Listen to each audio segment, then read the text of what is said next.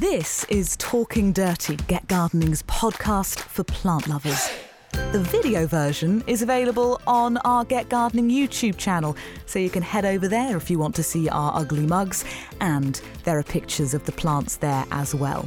There are full plant lists on our Twitter and Instagram at Get Gardening Now, so go check those out. But without further ado, let's start talking dirty. Hello and welcome to episode 35 of Talking Dirty. I, I've got a dog on my arm over at East Ruston Old Vicarage. Looking hmm. very well coiffed today is Alan Edward Herbert Gray, our happy and very handsome horticulturalist. You've got a dog on your arm. What will you not wear to, to attract attention? Anyway, over in Cambridgeshire, we have Thordis Fredrickson. And joining us, very excitingly, surrounded by the most sumptuous narcissi, we've got Adrian Scamp. I mean, the name gives it away of Scamp's Daffodils. Hugely enthusiastic about narcissi. I mean, who isn't really? Uh, joining us to to talk about all of their wonderful qualities. Do you have any middle names to share, Adrian? I do have a middle name. It's it's somewhat drowned out by the name Scamp as a surname, so uh, it, it's a good good solid name, and that's Michael. Oh, good solid, yeah. good solid name, yeah. With a surname, I still get the teasing for the surname, mind, even now. So, uh, yeah. I did wonder that. With a surname like Scamp, what was the school playground like? oh, you had to harden up a bit. But then, do you know, I, I still get it. It's generally at the checkout queue at, at, the supermarket. The old ladies sort of remember Scamp as being a little rascal. So they, they have a little snigger when they see the card, you know, which amuses me. I don't mind at all. Now I said, you know, it's it's a name that's synonymous with daffodils. Uh, I'm sure lots of the people watching this as massive gardening fans will certainly know the name. They might not know the sort of history of your company because, of course, it all started with your dad. It did, yes, yeah. Uh, I think this year is our 31st edition of the catalogue. So, um, yeah, over 30 years he started the business. Um, and he was very much an enthusiast. Uh, as a child, he, he grew up surrounded by daffodils um, at Marsh Farm on the, the Tamar Valley. And he used to help pick the daffodils there with his uncle and spend his summer holidays down there working on the working on the farm. Um, so, so that's I guess where the the interest and the passion that he developed came from. Uh, and both of us have gone off and done our own thing and then found ourselves coming back to it. Having said that, they've always been in the background. There's always been one or two daffodils in the garden and, and growing them. And, and actually, that's the fun way to grow them. You know, it, it's nice what I'm doing now and I see lots of varieties, but I do enjoy the garden. So, what did you go off and do? What was your sideline? Yeah, it, amuses people. This I was a Royal Marine for, for nine years. Um, so yes, yeah, I've, I've gone from uh, Royal Marine to flower arranger. Um, yeah. In all honesty, I, I prefer the flower arranging. I think it's got to be a pretty unique route. That. Yeah, maybe. Uh, you know, it's it's surprising when you talk to people and you you meet people when I do the stands. Their backgrounds are so diverse, and um, yeah, it's kind of surprising where you know I've met guys that are, special forces people that are, are, now enjoying showing daffodils in competitions. You know, so um, yeah, you just don't know. There, there's lots of different people out there in different backgrounds. You talk about sh- showing uh, competitions. I always think of scamp daffodils, or should I say scamp quality daffodils, mm-hmm. um, at this time of the year because in our spring show, the local spring show, Stalham Horticultural Society, um, I don't do it, but there are. I'm too selfish. I mean, I like my daffodils in the garden, but um, there's one or two um, people, and two in particular, that have a real, real sort of fight, a bun fight almost between them, and they most of their st- stuff uh, that, that, they're showing actually comes from Scamp, um, and I just think that is pretty fabulous, and that by me going to this show and looking at some of the daffodils that I mean, you illustrate everything in your catalogue uh, wonderfully well, Adrian. Don't get me wrong, but there is nothing quite like seeing seeing the, the flower in the flesh to get no, the feel. Right. Yeah, to get the feel and the and the substance of it and things like that. Um, and I'm just looking through your catalogue here, and I'm just thinking, Why didn't I buy a new one out last year called St Mary Immaculata? Yeah, well, there you go. It's it's a lovely Tazetta, that is, one that my father's produced. Whoa, whoa, whoa, whoa, whoa! Can you just explain what Tazetta means? Because Uh, well, do you know, I, I can, and I've, uh, Thordis mentioned the, the vases of daffodils that I've got here. So what I did yesterday was took the trouble to pick all of the divisions. So there's 13 divisions of daffodils. Yeah. I'm sure you know, but maybe others Yeah. don't. There's 13 divisions. They're put into these divisions because they're so diverse. So you'll have longer trumpets and shorter trumpets um, and uh, Tazettas, as I've just mentioned. So so I can actually I can go through that vase if you like, just to show you a few pretty daffodils and um, show people what the divisions are. If, if that's would that that would that would be absolutely great. Yeah. I mean, this. I think it says a lot about everybody present and everybody who's watching or listening is um, that sounds like possibly the best offer we could possibly have. So yes, please. right. Okay. Well, we we we we do that, and we we talk as we go because otherwise it become a little bit monologue the way I. I do things, and uh, I'm trying to do it in sequence as, as we go. And I'll, I'll get round to. I haven't got St Mary Immaculata, but I've got one very similar called Nickelodeon, which is another new one that's that's coming on, and it's such a strong grower. We're we're quite excited about it. Now I'm not quite sure. I think it was um, bred down in New Zealand originally, and they sent us a few bowls. But um, if whoever bred it's out there and I've got that wrong, I, I apologise now. But um, right, here we go. That one there is actually it's called Bravoure, quite distinct because of this very long, narrow trumpet. A little bit of bleeding coming into the um, petals here. Now that one is what they would call a Division One, white and yellow. So Division One is uh, a long trumpet. So the trumpet should be as long as the petals or longer. So if I fold the petal down there, it should just about be the same length, maybe creeping over there, but um, it, that would be a Division One. The white would be the white petals and the yellow trumpet. So there we are. That one there is called called Bravoure. I'll pop that back in there and let's see if we can find the next one down.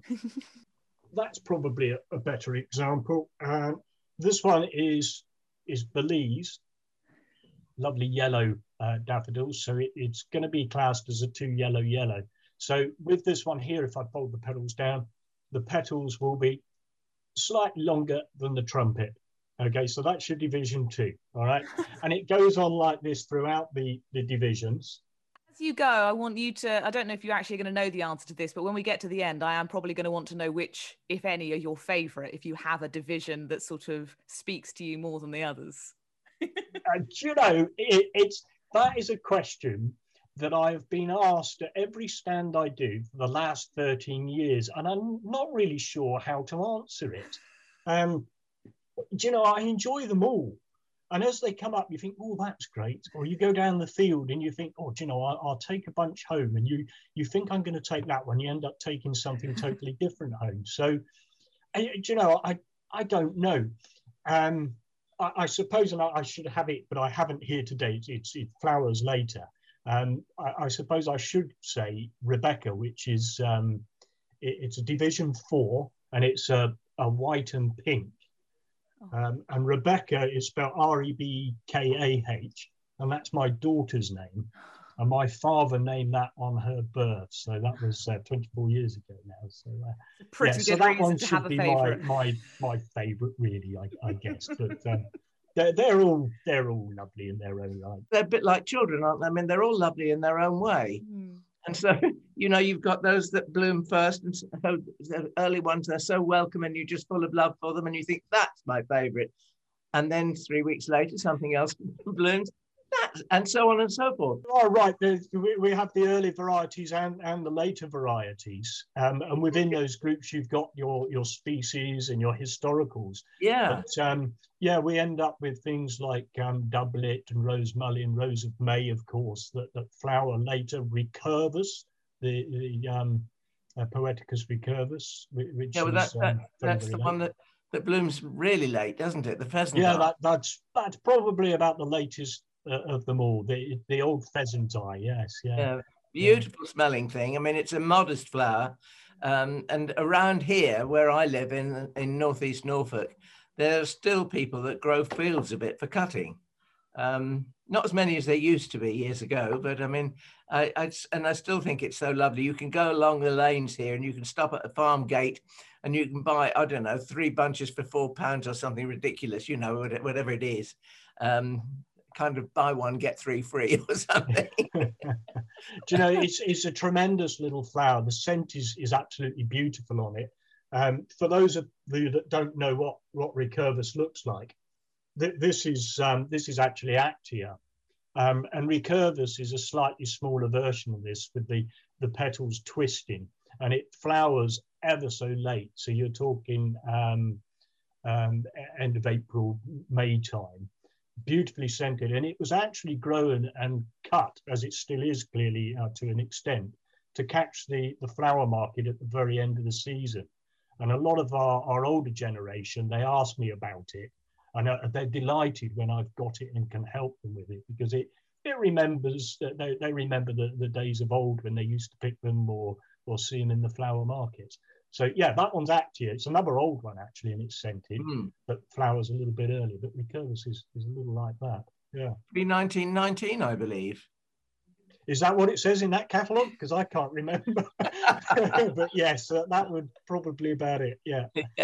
when I asked about sort of favourites, I wondered if um, if you kind of felt that you liked, I don't know, shorter trumpets or I don't know, lemons more than strong yellows or whites. Do you find yourself drawn to any particular characteristics, if not particular varieties? Um, yeah, I, I, guess so. Yes and no is the answer to that. I, I think um, it depends on where I want it. As I said before, it's lovely to grow them on the field and I can walk the rows and, and it, it looks tremendous. But when they're in the garden, you can play with them. Um, so, for instance, if you're trying to do a bit more of a natural area, some of the historical varieties or the species, those are the ones that I prefer. And there's some fantastic um, examples of that. I've got I've got another vase here actually, um, and I'll show you. Is these are these are some of the historical variety. Can you see that? I'm surrounded in daffodils now. okay. And when you think about historics, you think, oh, well, they won't be such bold colours as the moderns, but they but they are. As you can see, you've got here Bath's Flame right in the, the foreground. You've got a beautiful, this this actually is a very nice um, historical. It's one called Argent. Now that's that's 1902, so it is quite an old one but it's a small flower head on a very stiff stem. So it does stand up to the wind. A lot of people worry about um, uh, the, the, wind with the doubles. So that one's a good one. So I, I find that the, the historicals in a natural area are great. But then you've got your flower beds where you want a little bit of color. Let's move that over there so I can see you. so, so yeah, so some of your flower beds, I think the more modern ones look great or if you're perhaps doing a planter on the front doorstep, you know, it, it gives it that wow factor. So, you know, it's it's a personal thing, but um, that's what I like. And I've got in the garden, I've got some um, some uh, Pseudonarcissus lobularis, the, the English wild daffodil that I'm I'm trying to grow in clumps through the lawn underneath a, a silver birch, and and that's starting to look really nice. It's not quite there yet. Another another couple of years. They they take a little while to establish themselves. But um, yeah, so that's looking nice. So so I, have still not really answered your question, have you? I seem to be skirting it slightly. that's allowed. Interestingly, last week with Emma Bridgewater, we were talking about naturalizing things like crocus through a lawn. Would mm-hmm. you have any tips for people who want to? I mean, obviously you mentioned there what you could try growing, but in terms of kind of making that work for you, what would be your tips for for a successful naturalized planting of narcissi? Yeah, you know, uh, you can plant with daffodils, particularly, you know, that you can plant in swathes, so you can scatter the bulbs and plant them where they land, and, and that looks lovely. Or you can do it in in little clumps. Personally, I prefer in in clumps of, of five, six, seven bulbs. Um, and they, they come up. They will, depending on the area, start to self seed some of them, um, or you can intermingle some with, with a bit of um, spreading them. But clumps look very nice and they look natural. The other thing about that, of course, is as they're dying back, you've got to allow the, the leaves to, to die totally. So you can mow the lawn around the clumps, so it keeps your garden looking a little bit tidy. So that would be my top tip as far as um, trying to naturalize them. We grow quite a lot in wildflower meadows. Um, yeah. And the main problem that we have, because our soil is so good here, is the competition that they get from grass. Yeah. And so what we tend to do is we tend to um, annihilate the grass late in the autumn mm-hmm. before we get into the coldness of winter. So you knock the grass back so they have a little bit of space around them to grow. But they definitely have enough time to, you know, for their foliage to die back and to set seed and all the rest of it.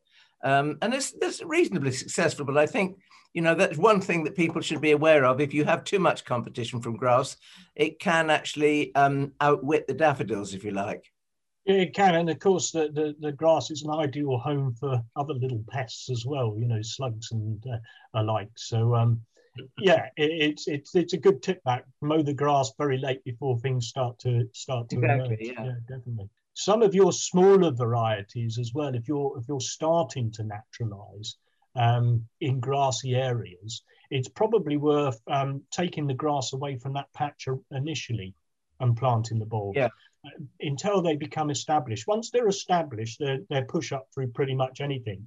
But um, things like bulbocodiums yeah. um, and cyclamineus, I can show you a bulbocodium. I call it the alien of the daffodil world. so, so when they're they're first planted, you know, the the, the leaves will be like um, they'll be like grass themselves, and they can struggle to push up through certain soils. So plant them first with um, you know a little bit of multi-purpose compost, allow them to establish, and then eventually it will grass over and they they come up naturally. But um, yeah, that that sort of thing, you know. So that, that's your bulbocodium. That's a lovely little one. You just mentioned there, Adrian, one of my favourite groups, and they are the cyclamineus. Um, yeah. from, from the straight cyclamineus to some of the hybrids that have been bred from them, because I just love the way that the trumpet is long and narrow and pushes forward, and the petals, if you like, are swept back as if they're, as if they're standing in a wind tunnel. yes, Fr- frightened rabbits, we call yeah. them. Yeah, yeah, yeah. But they are. Yeah. I mean, although I mean, cyclamineus is quite diminutive, it is quite telling as well, isn't it? It is. I'm trying to find an example here, which which it's a poor example as far as the species cyclamineus goes. Yeah. Um, uh, but but um, for, for those that, that, don't know, that, that is a Cyclamineus hybrid. This one's actually called Warbler. So the distinct characteristic is, is, is like we're saying, the wind tunnel effect. It's, it's these swept back um, petals and generally a, a, long trumpet on it. Yeah. yeah. But the, the actual Cyclamineus, you see it growing in some of the parks and they look absolutely tremendous. Um, and it, it, really is a picture, and you feel very inspired to give it a go yourself. Uh, and it will work, um, but they they're not as readily available as you would like to think. A lot of these um, cyclamenias, and I, I, ran out of my stock. I oversold um, silly, really, but I, I did. So I'm, I'm growing them on from seed at the moment. So I would say watch this space if you want some another couple of years and I should have a good stock. But I, I want my first lot to flower and seed so that I've got a second stock before I, I release any. So I've got a few down there, but, but not enough to offer you yet, I'm afraid. I did that with cyclamineus in the garden here, and it, it grows. Um, it does all its stuff before the perennials that are growing behind it that come up and cover them up, if you see what I mean. Yeah, and it definitely. Does, it does self sow, um, which I'm very pleased about. But I'm always I don't know. I'm very tardy about collecting seed, and I think I collect seed, and I, I always seem to miss it by about two weeks, which is a shame. That that is the problem. You've got to get it just at that right right point. I'm Absolutely, yeah, yeah. Mm. One of the other groups that I particularly like are the tazettas, and I think uh, the tazettas appeal to me because um, of the scent mainly. I think because they do have that wonderful scent, um, and I don't know. Am I right in thinking that sometimes the Tazettas are less hardy than um, lots of other narcissi? Um, not not to the point that I would be put off by it. If people are thinking, "Oh, I'd like to try some," try it because our, our climate, be it Cornwall or Scotland, we can manage them. But but you're not wrong. They are they are actually a Mediterranean plant by by origins. So. Yeah you know, yeah, they they they, they are going to be a little um, less hardy than some of them. But I must admit, I have some incredible results down here, albeit that is Cornwall. We are that little bit warmer and we, we have some very good light. Biggest thing with Tazettas, to get them flower, they need a, a warm summer previous to the, the flowering season. And that helps to initiate the flower. So, you know, if we can have a few warm summers, then, then we should be all right with them. Well, that was brought home to me. I mean, I remember paying a visit to the Isle of Guernsey and seeing paper whites flowering in people's gardens. And, yeah. you know, and really and truthfully, the temperature between Guernsey and, and Cornwall is very similar, isn't it? I mean, you know, um, yeah. and I suddenly thought, well, I'm coming sort of northeast towards um, Norfolk, um, it's getting a little bit cooler, but I might give them a try. And I have given them a try, and we are successful with them. But they are sheltered there at the base of a wall, which faces, let me think, northeast, in actual fact. But it has a large shrub growing over it, a deciduous shrub. Right, I okay. Think, I think that affords sufficient protection from cold weather um, for my clumps to flourish there. So I don't think people should be put off. And I think providing they're aware of the fact that sometimes some of the older varieties, maybe of Tazettas, um, are perhaps a little bit on the less hardy side, shall we say, than, I mean, people think of daffodils growing outside in the fields and, and I mean, they, they blow one way, they blow another way, but they never get ruined. They always look wonderful. Um, mm. But some of them, perhaps if they're in the garden, they do need a little bit of shelter. Yeah, yeah, definitely. Um, it, there's there, another trick for people, of course, and you should do this with all the daffodils, and that plant the bulbs nice and deep. You know, Tazetta bulbs are generally quite big, so you know you need about six inches of soil on top of the bulbs, and that will keep them away from the, the cold until they start pushing up through. So yeah, yeah. But you're right. Some of the the true Tazettas are, are going to be less hardy than some of the hybrids that are out there now. Um, so paper white probably did quite well for you. Um, and some of the others there that you'll, you'll come across. So if you fancy them, give them a go is what I would say. Well, one I particularly like the look of is called Royal Connection. Royal Connection. It's a lovely yeah. early one. That yes, yeah. I wonder if there's a bit of a story behind the name, but I don't. I don't know. You never know, do you? Well, that's why I threw it out there because I thought you were going to. Yeah, say. yeah. I wish I could give a story behind it, and I've often looked at it and thought, you know, I, I wonder, wonder if someone, someone there has been dabbling and having a go, you know. But uh, may, maybe that's their secret. I don't know. Yeah. But yeah, it's a lovely early one, and again, very, very scented doing well on our field at the moment. It's been flowering for weeks actually. Um, yeah. Not probably not good enough to put in a vase to show you now, but um, yeah. No, because it's probably past its best. But but I mean, one of the great things about bunch flowered narcissi is you do get a longer season than than a single bloom because you'll get I don't know anything between three and maybe fifteen flowers on a stem. Yeah, yeah, quite right. Yeah. Well, I've got I've got avalanche here. Oh. Here they are that one there's avalanche there. I don't know how many, how many, we got on the stem there. Three, six, nine on that stem. That's one that I, I quickly picked. Ten. No, nine. Scent, the scent is absolutely tremendous. I wish exactly. I wish you could smell that, but uh, it's it's a lovely scent to it. Yeah. No, so I that's, avalanche. You, have mentioned these wonderful daffodil fields, and I suppose you know, no matter where you are in the country, you may well have driven past a daffodil field. Um, but yeah, paint a picture for us. What what is your site like? How how big an area are you growing on?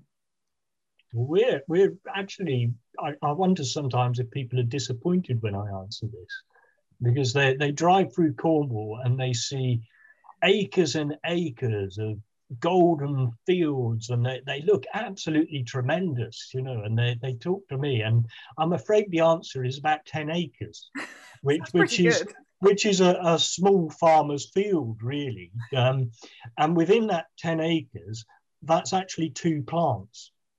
So I will have two stocks of daffodils, and they, they vary slightly, which is why I changed the catalogue. Um, but within each plant, I've got in the regions of 2,000 different varieties. So some of those are, um, are, are, named varieties, uh, others are experimental seedlings. Um, that I, I, dare say you're going to ask, me about in a moment. But um, uh, yeah, so about, about, about 2,000 different varieties, but um, only only about five to six acres uh, per plant. And the reason I got two plants is that I would lift one, leave the other down to multiply the bulbs up and um, uh, uh and the stock, of course, um, ready for selling the following year.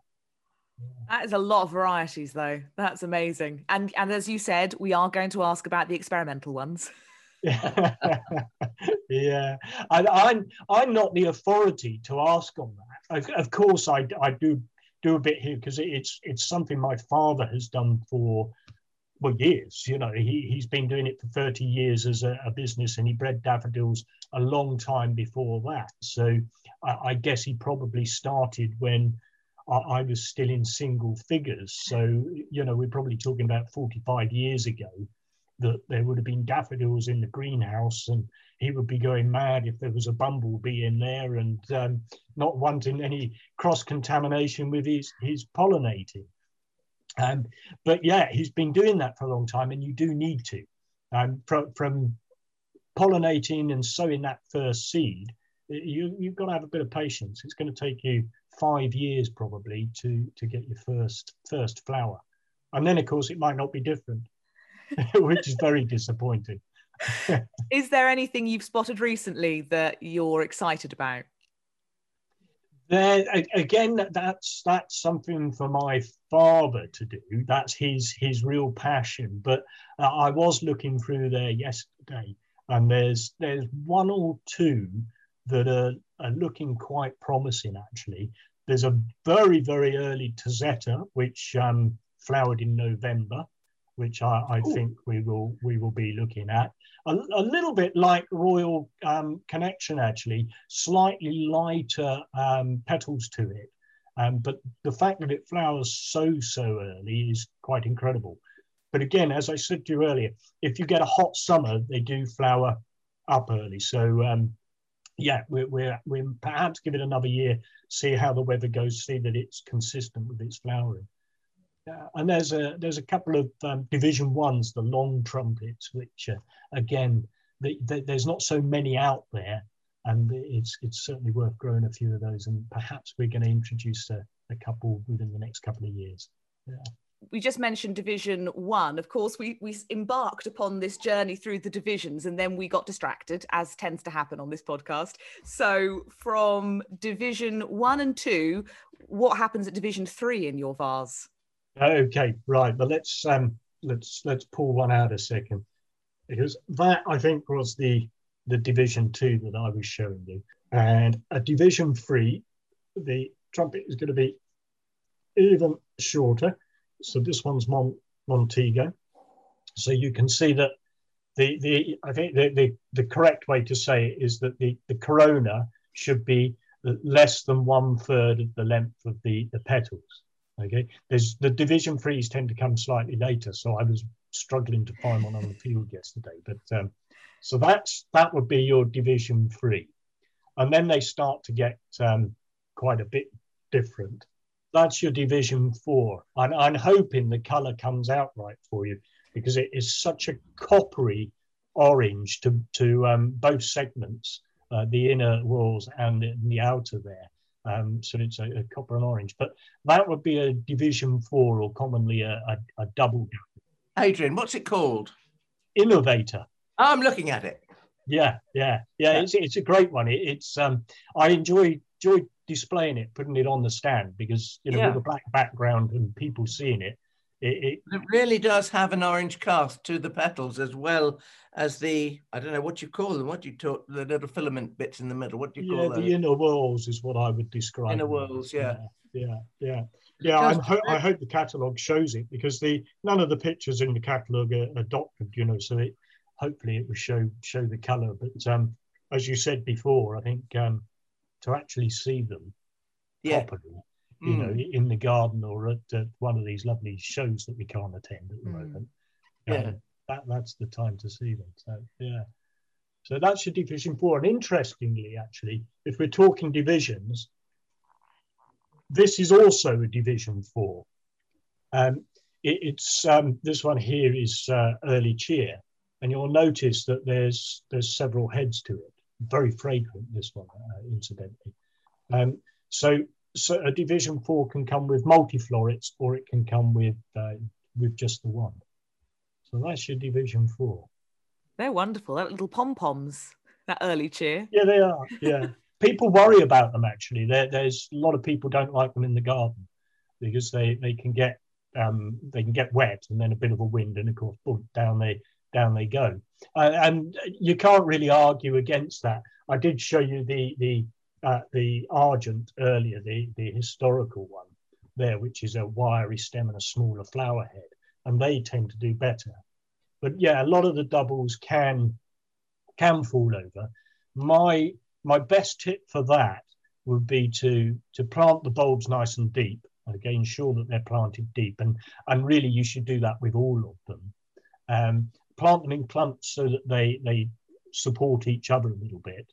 Uh, and if they do go over, go and pick them and put them in a vase and enjoy them indoors because actually some of them, when you put them indoors in the warmth and in a vase, the colours develop even more, and it, it's really good fun. So um, you know, yeah, try try a few in the garden, but uh, don't be afraid to rush out and pick them if we get the the gale force winds that we get. I like that. That's a really good idea. It kind of means you're almost waiting for them to fall over so that you can bring them inside. yeah, yeah, a little bit. I could do without the wind, to be honest. I get a bit sick of that, but um, yeah. um, it is it is a good tip, and I think people do enjoy it that way. Yeah. Uh, this might be a bit a stupid question, but I am here to be the most ignorant of the party, so I'm allowed it's to ask stupid, stupid questions. Question, but I'm full of stupid answers. Uh, you see, if you, you know, if you go to your average garden centre, there are certain uh, daffodils, certain narcissi that sort of occupy the the shelf room, if you like. Um, mm-hmm. And I mm-hmm. don't know if it'd be the same division as that, but the little Rip Van Winkle, which is very popular. Mm. Kind of, what is it that makes some of them just so much more? Are they just better doers? Are they kind of quicker to grow or easier to grow? Is that why they sort of take over? They become these incredibly prominent varieties.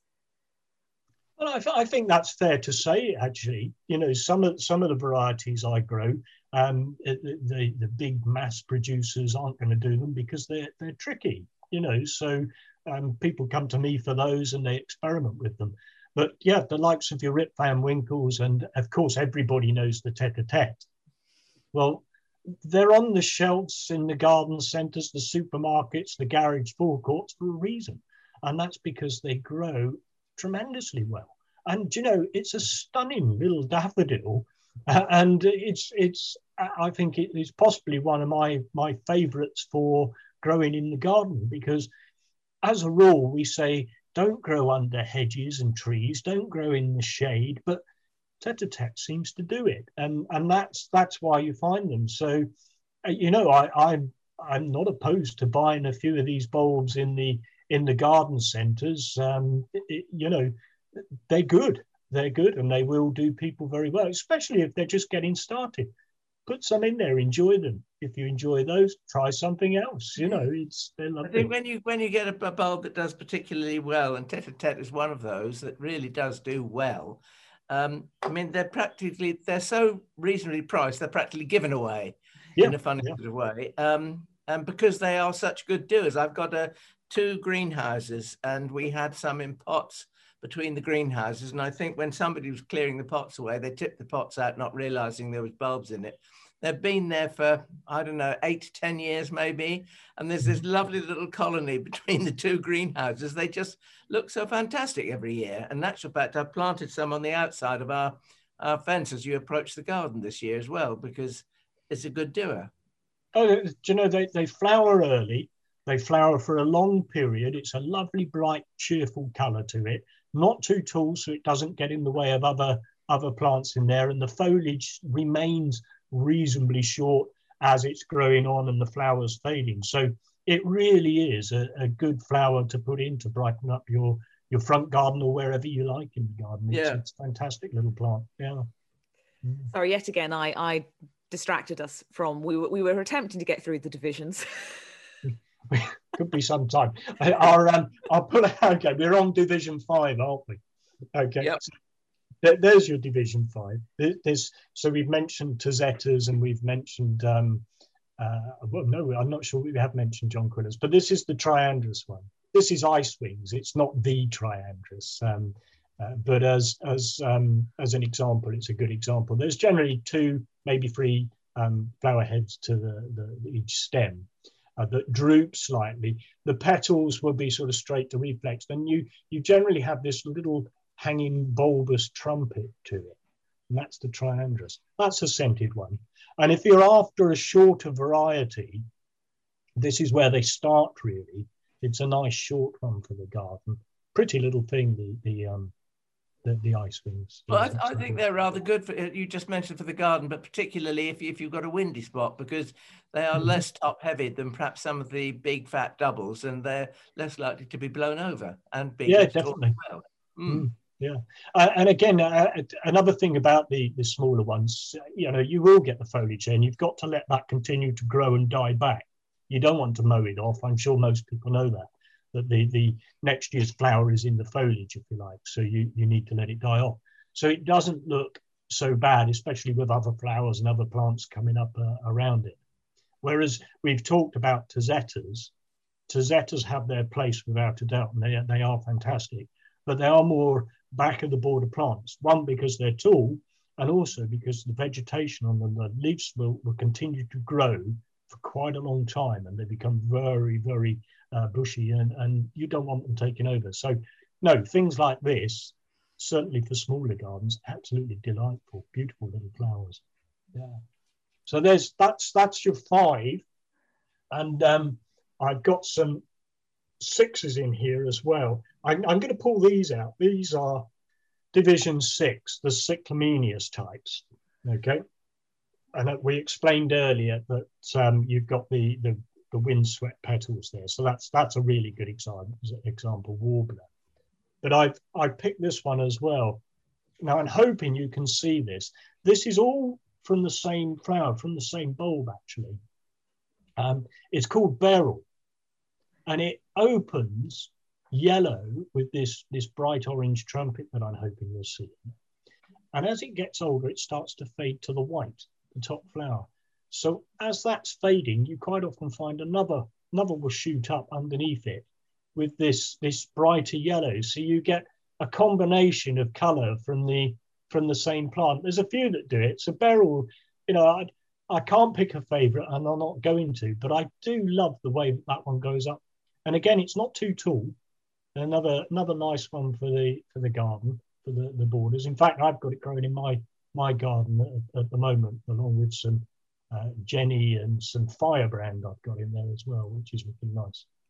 So um, That's so they're, they're Division Sixes. Gorgeous. You like that one, do you? I do. you do? Good. Good. We're trying that might be going on the wish list. It is. I'll tell you, one of one of those that does particularly well for me is Jetfire. Jetfire yeah. seems to be a very sturdy little plant, and it makes up quite well the bulbs increase under the ground. Yeah, they do, and it does tend to flower, as you say, quite consistently yeah. uh, each year. So yeah, Jetfire is another one. Um, it's not as short as the tete-a-tete, slightly taller, but it is still a, a dwarf variety. Um, so yeah, if you want a little bit of height difference and something different, it, it's really nice. I haven't got a Jetfire to show you, but it's it, it's very. I, I, suppose it's similar to this one in the yeah. respect that it is a cyclamineus, but it has a, a, brighter orange trumpet to it. And the petals don't reflect quite so much. They are still reflexed, but not quite so much. So it come forward slightly there. But yeah, Jetfire is um, particularly good, good variety. Yeah. yeah. And you can find that in a lot of places. Again, you know, maybe not the garage forecourt, but you can certainly uh, certainly find it out there. It's a it's a lovely flower. Yeah. Well, I think one of the things that I noticed in your catalogue uh, is that you you give the AGMs. Well, you know, if a plant has been judged by the RHS to be sufficiently good to get an, an award of garden merit, you do give that um, information in your in your catalogue. And I think to some people who probably um, maybe not that experienced in gardening, that is a very useful tip because it means that the plant is generally a good a good doer. It, it is. Um, do you know, I, sometimes I wonder whether I'm doing the right thing by putting it in there because there's there's equally there's some incredibly um, good varieties there, strong growers that haven't got that award simply because they've not been judged for it. Um, but it doesn't mean to say they're not they're not good and they won't do well. well hold on, hold on, Adrian. Who, who who's the best judge of a daffodil? Surely it's yourself. I think that the best judge for daffodils is the person growing them in their garden. Because yeah, but you've got the experience the of growing, so you could put an Adrian star on it and say, "Yeah, maybe, maybe I should." Yeah, it'd yeah. be full of stars. My my catalogue. Adrian's recommendation. Yeah. yeah. yeah. Now, where do we got up to with our divisions? We're making better progress now. Well, number seven, if I'm holding yep. the correct daffodil. This is number seven. Um, it's uh, a, a, Jonquilla type. This is called Hugus. It's um, one or two flowers to a stem generally. It's sweetly scented. Um, not as tall as the uh, the triandrus types that we, we talked about. This Hugus, I don't know if you can see the colour there, but it's it's actually it's a coppery orange, um, both on the petals and the, the trumpet there. It's a lovely little thing. And there's there's a huge number of these. So I'm showing you just an example, but um, you'll find uh, hundreds of different Jonquilla types, hundreds of different Tazettas, division ones, twos, threes, so on. So, you know, you can have a bit of fun growing them and seeing seeing the ones you like. So there we are. Yeah, that, that's um, that's the jonquil. Yeah, that's beautiful. And eight we've talked about. Um, I will pull one out. We, we said about avalanche earlier, um, and this is one that's uh, th- this is the Nickelodeon I mentioned. So I'm hoping I've got that right with the, the origin of that. But I, I am sure my father will tell me off if I'm not later on. So. yeah, again, beautifully scented, really strong. This one is. There's not so many out there. It is just a little expensive, possibly at the moment, but um, it does grow well. And if you if you're a bit of an enthusiast and fancy trying them, that, that's that's certainly um, one I would I would recommend. Beautiful yeah. flower. That one. That's another. It has been written down, Adrian. It's been written down. that's on your list. well, I've, I've, got your old catalogue in front of me. Your old, well, your last year's catalogue in front of me, which I One. ordered from, and it's very interesting to actually talk to the man himself and to not necessarily to ask you things, but to just listen and list your little comments. And it was very nice that you mentioned that Nickelodeon was particularly well scented. It's not yes. in the 2020 catalogue. I can't see it, but no, it might not be. Is it's I can't remember if it was there last year or not. Um, because as I say, I'm I've got two stocks in the field. Yeah. And mm. I'll be building them up, and occasionally, if the stock goes low, I take them out, and it disappears for a while, and yeah. you know, so it's it's just managing the stock a little bit. But that's one that um, we we've got quite excited about over the last few years that I'm trying to trying to build up. So uh, I'm thinking it's in this year's, of which uh, the catalogue should be with you if you, you've not had one. I, uh, uh, so hopefully you enjoy browsing through that. So there we are. That's that's number nine. This is your your Poeticus type, and again we talked about that one. This one's this one's Actaea, uh, which I think you told me the date earlier, 90 something or other.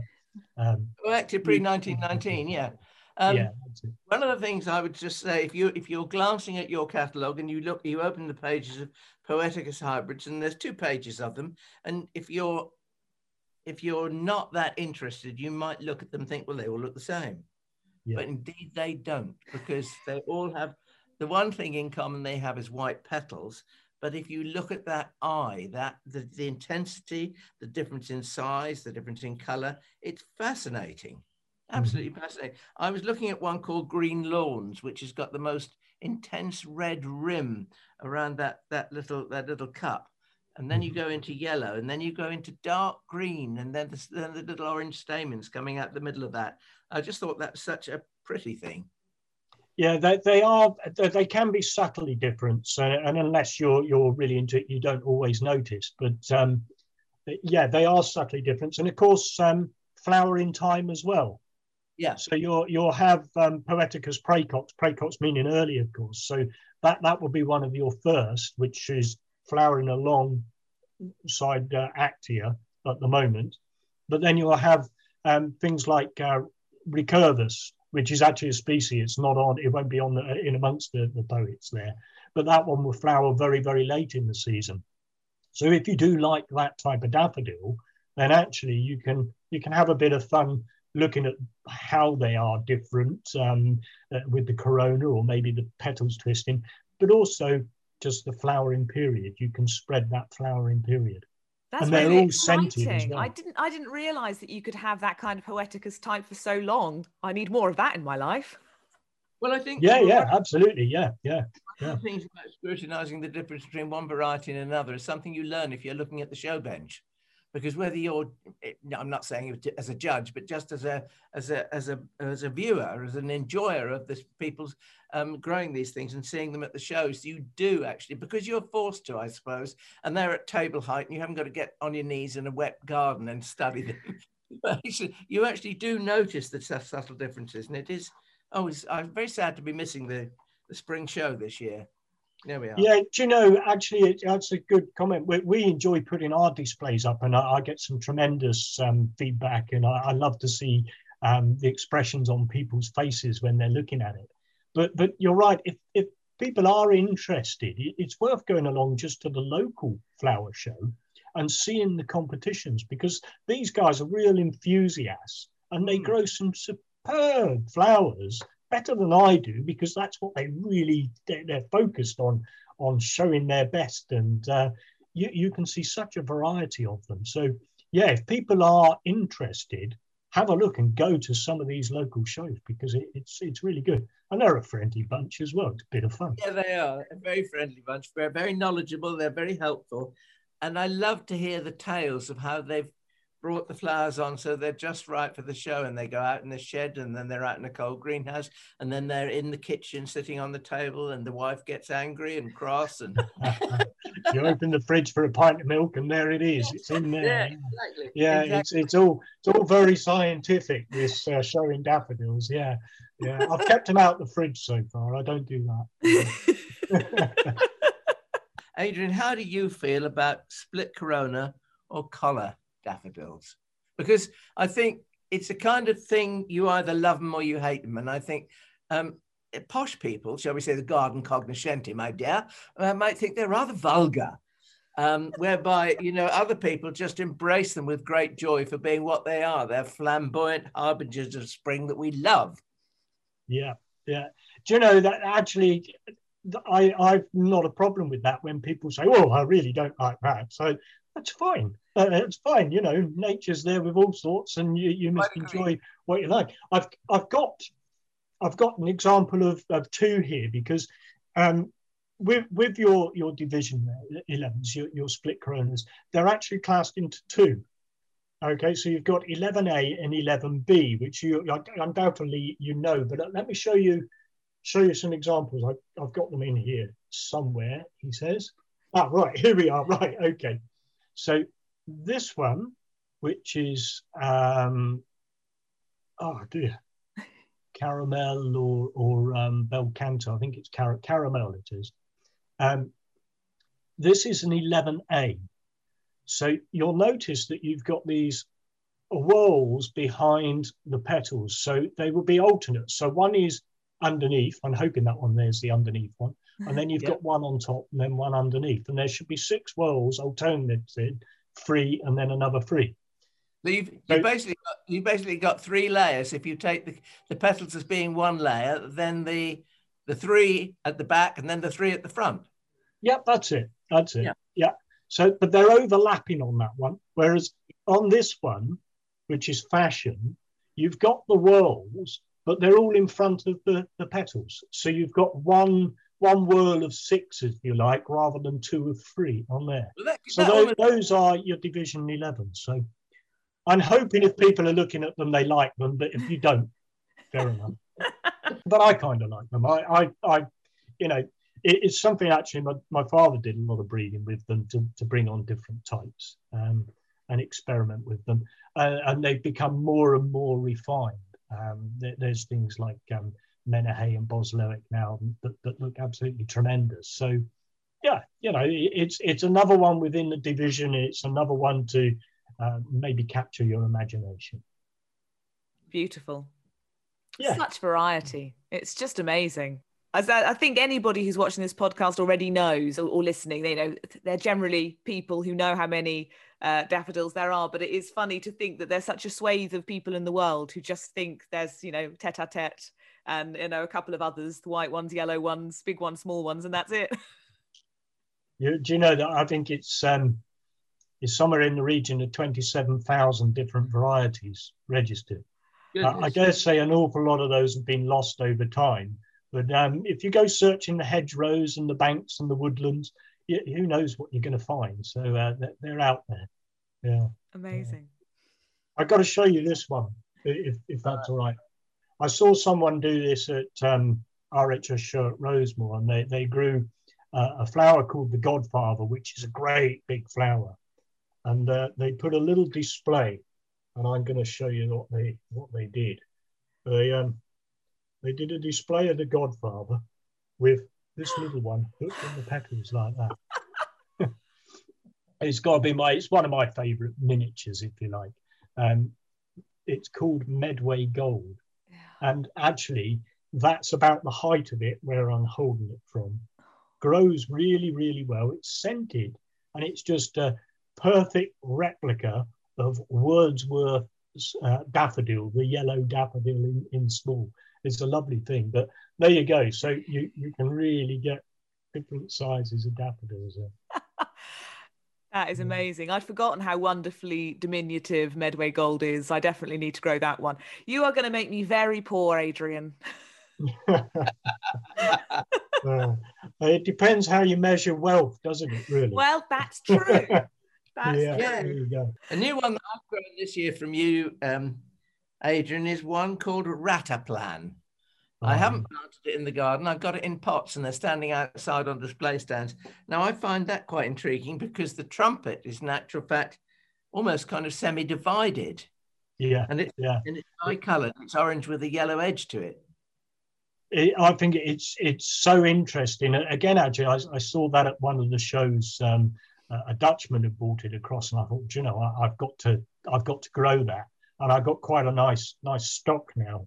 Um, but that Goffering, I don't. People look at the picture in the catalogue and they, they don't quite believe it. But um, yeah, it's absolutely tremendous. And I, will send you a picture. Maybe you'll be able to put it up. But um, uh, yeah, it's great. And earlier we talked about jet fire. Yeah. And how well that grows. Now the Rataplan is similar colours and similar in height as the Jetfire, but it has this this Goffrin, but it, it, grows equally as well. So it's it's quite an exciting one to to to try. So yeah, I'm glad you mentioned that. I've only had it for a, a couple of years now, but it, it's it's tremendous, really good fun. Good. Trust Alan to spot the new and exciting edition.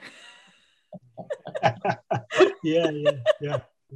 But it's certainly worth it. I've actually I've had a lot of comments on it this year. A lot of people have commented on on the Rataplan. I think uh, something really new for them.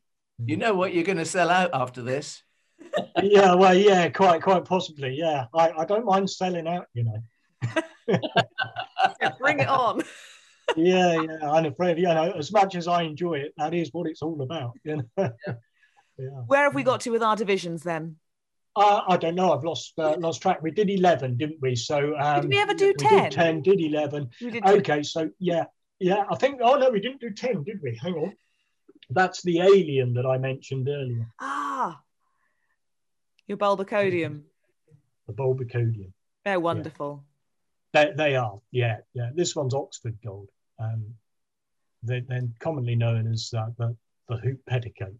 You hear that often enough but yeah, it's, it's, it's just great fun. Yeah. In fact, I, I grew some of these at, the bottom of my drive. There's a, I've, I've got a wall with a, at the end of the wall, it's, it's hollowed out a hollow square where I can plant some flowers in. So every year I plant something different. And uh, there's two primary schools up the road. So I, I like to put something either really scented, really colourful, or really odd in there. So um, this was the odd year and you can see them looking at them and enjoying them. And I, I quite enjoy doing that. You know, you never know; they might be gardeners of the future, but um, it just yeah. educates people. You know, yeah. they're just so, going to have their interest stirred at some point, and then, you know, they might not do it their whole lives, but I mean, you know, that seed can sit there and it can germinate slowly. Yeah, absolutely. They, they might go and join the Marines or something daft like that. You know? yeah, yeah, quite a few of these. Not not a huge amount of Division Tens. I got a few in the capital there, but I'm, you know, yeah, they, they are good fun to go. They, they don't mind a little bit of damp conditions. The the Bulbocodium. Um, yeah. So if you are certainly if you're growing in pots, and this goes for for pots in general, actually. Um, you know, in the garden, quite often things will look after themselves because the roots go down a long way. But in pots, you do have to make sure that they're kept kept moist.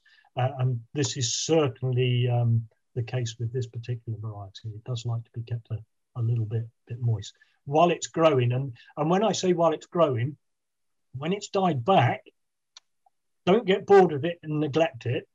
You still need to keep watering it until the foliage has died off. Then, in its dormant period, you can relax a little while.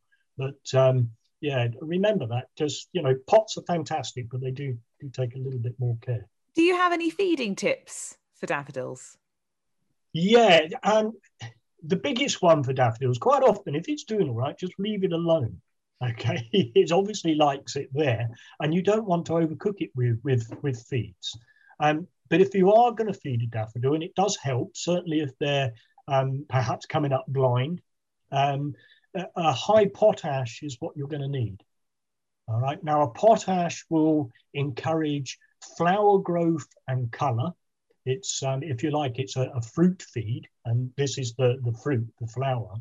So a high potash. Now, it also encourages a, a firm bulb, and we want a firm, solid bulb. Now, too much nitrogen, and I say too much because a little bit, of course, we need, and we do have other plants in our garden that we want to thrive as well. But too much nitrogen in that area can cause a softer bulb. And a softer bulb can be more open to infections. So too much nitrogen, too much water, for instance, you, you could find that you get a bit of basal rot in there and, and lose, lose the daffodil. So my tip on that one there is a high potash fertilizer is what you need. Brilliant. In fact, yeah. I clean the fireplace out and throw the ashes all around the garden. That helps as well. oh, all makes so much sense. Now, before we wind things up, of course, what we always do on this podcast is share our FLOMO, our floral fear of missing out, the plant that's at the very top of our wish list, and it's it's not always flower, but I think today it might be. Um, uh, my my FLOMO list has got significantly longer over the last 45 minutes or so. Thank you, Adrian. But I'm Good. pleased to see or to hear that one of the plants, or the plant that I think is top of my wish list in terms of, of, daffodils is one you mentioned that you grow in your own garden, which seems like a good recommendation. And it's funny because my mum had sent me um, photos on WhatsApp. She'd been looking through an article in either a new or an old gardening magazine, sending me all these lovely daffodils. And the one that leapt out then was exactly the same one that leapt out when I was looking through your website ahead of this podcast. And it's Firebrand, which I think is just absolutely stunning. Do you know, I, I absolutely love Firebrand.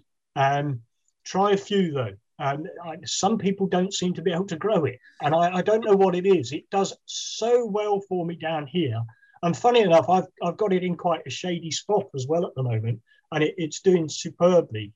But um, yeah, it is. It's a lovely flower, so don't be put off. Give it a go. But um, yeah, some people struggle a bit, so you might have to move it around the garden if it doesn't do too well. But, and I think it's a historic one as well, because obviously you do you do have a lot of these wonderful historical varieties in your catalogue. It is. Oh, yeah. Oh, there. there. There we are. There's Firebrand. Yeah. Oh. It's um.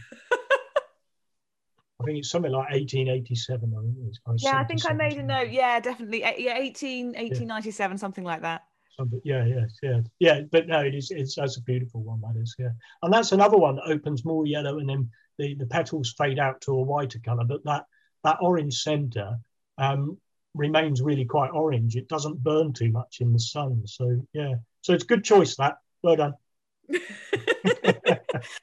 um, Adrian, you've kind of mentioned, I suppose, over the past, you sometimes see varieties at different show benches. Obviously, you've been deprived of that over the last year. But are there things you want to get, things you want to be able to add to, the, to what you already offer, or just things you want personally in your own garden? Um, as far as the, the, the daffodils go, it, you know, there, there's so many out there, and it's always nice to find new varieties. But there comes a point where I can't grow them all. So I, I do sort of look and think, oh yeah, you know, and, and there's always something that I like to add to the collection. And every year you see uh, new exhibits or that's coming through, like I did with the Rataplan. I thought, you know, that's that's one I must I must try and see how well it does. So um, so there's all sorts is the answer to, to that question. But it, it, on a personal basis, I don't know if you can see it out my back window. I've just bought a banana tree. so, and I've got an orange tree out there, and uh, I've got the olive, and um, I really want to try to grow grapes.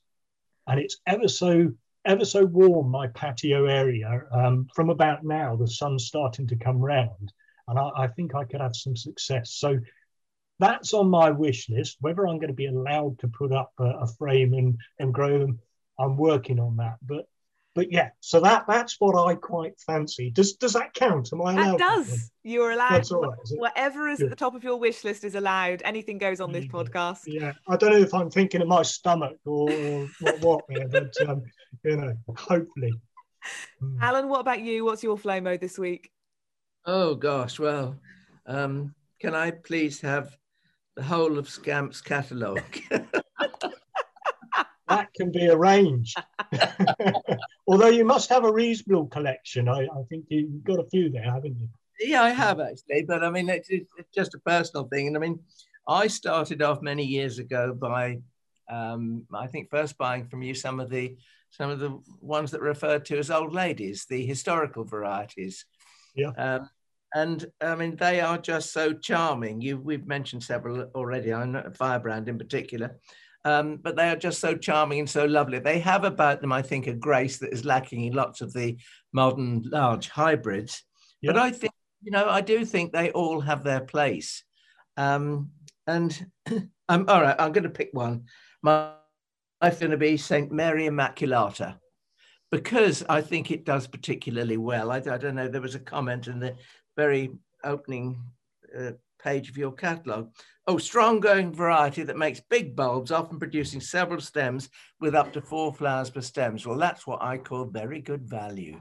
And I, I, I think that strikes, um, and I just, that is going to be my next thing.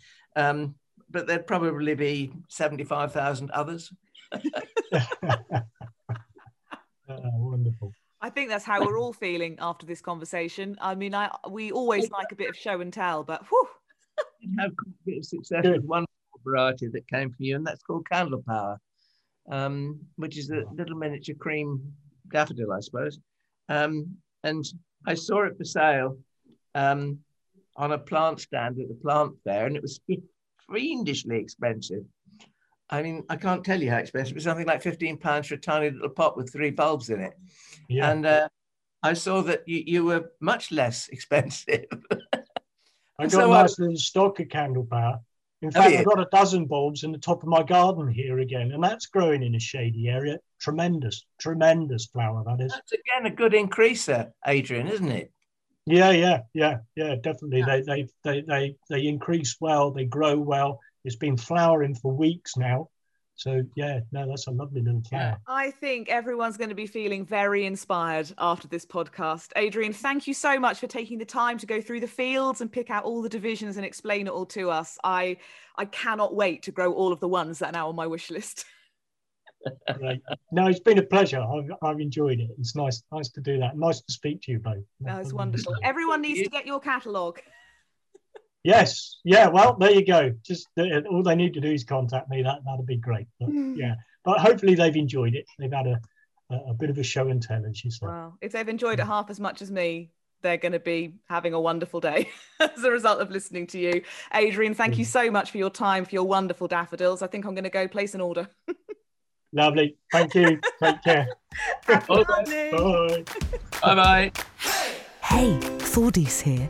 Just to say thank you so much for listening to Talking Dirty. You are now officially our favourite person. If you really liked it, please do subscribe because we'll be back for more plant loving mayhem next week. And as you're our new favourite person, we don't want you to miss out. If you've got a question for Alan and the experts, you can email it to hello at getgardeningnow.co.uk. So happy gardening And we'll see you, oh favourite person, next time.